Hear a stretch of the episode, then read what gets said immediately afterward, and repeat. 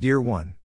1 Corinthians 7, 19b 24 says, Keeping God's commands is what counts.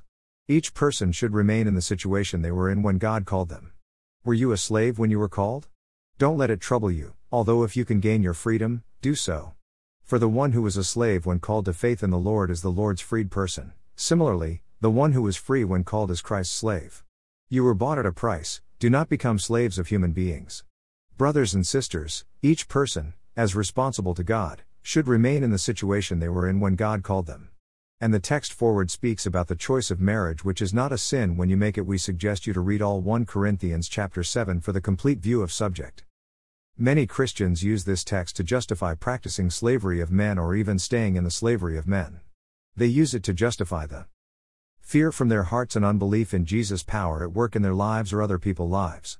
But the text says clear that when you have a possibility to go out from a certain human limitations, use it, because we are made free from the slavery of men through the blood of Jesus shed on the cross for us, and we are called to live free from slavery of men and to live in dependence and surrendering toward Jesus. Many Christians leaders manipulated people from under their care to stay in slavery of them refusing to give the children of God the freedom won by Jesus through his blood. The Bible says that we are to use the possibilities what Jesus gave us to go out from the slavery of men.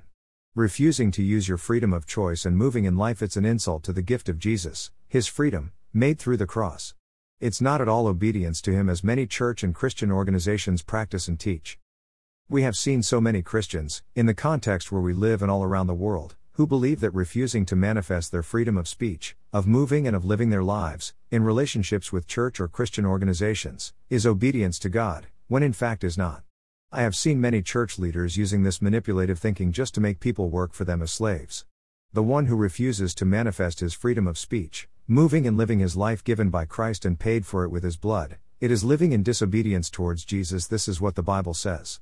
Choosing slavery of men instead the freedom of Jesus, it's direct insult to Jesus' sacrifice, and the men who practice it as being obedience and teach others to do so, will answer for his choice to Jesus.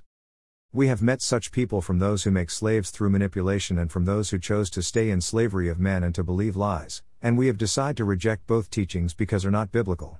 We chose the freedom, from slavery of sin and man, freedom which Jesus gave it to believe in, to walk in and teach it because it's biblical. What about you?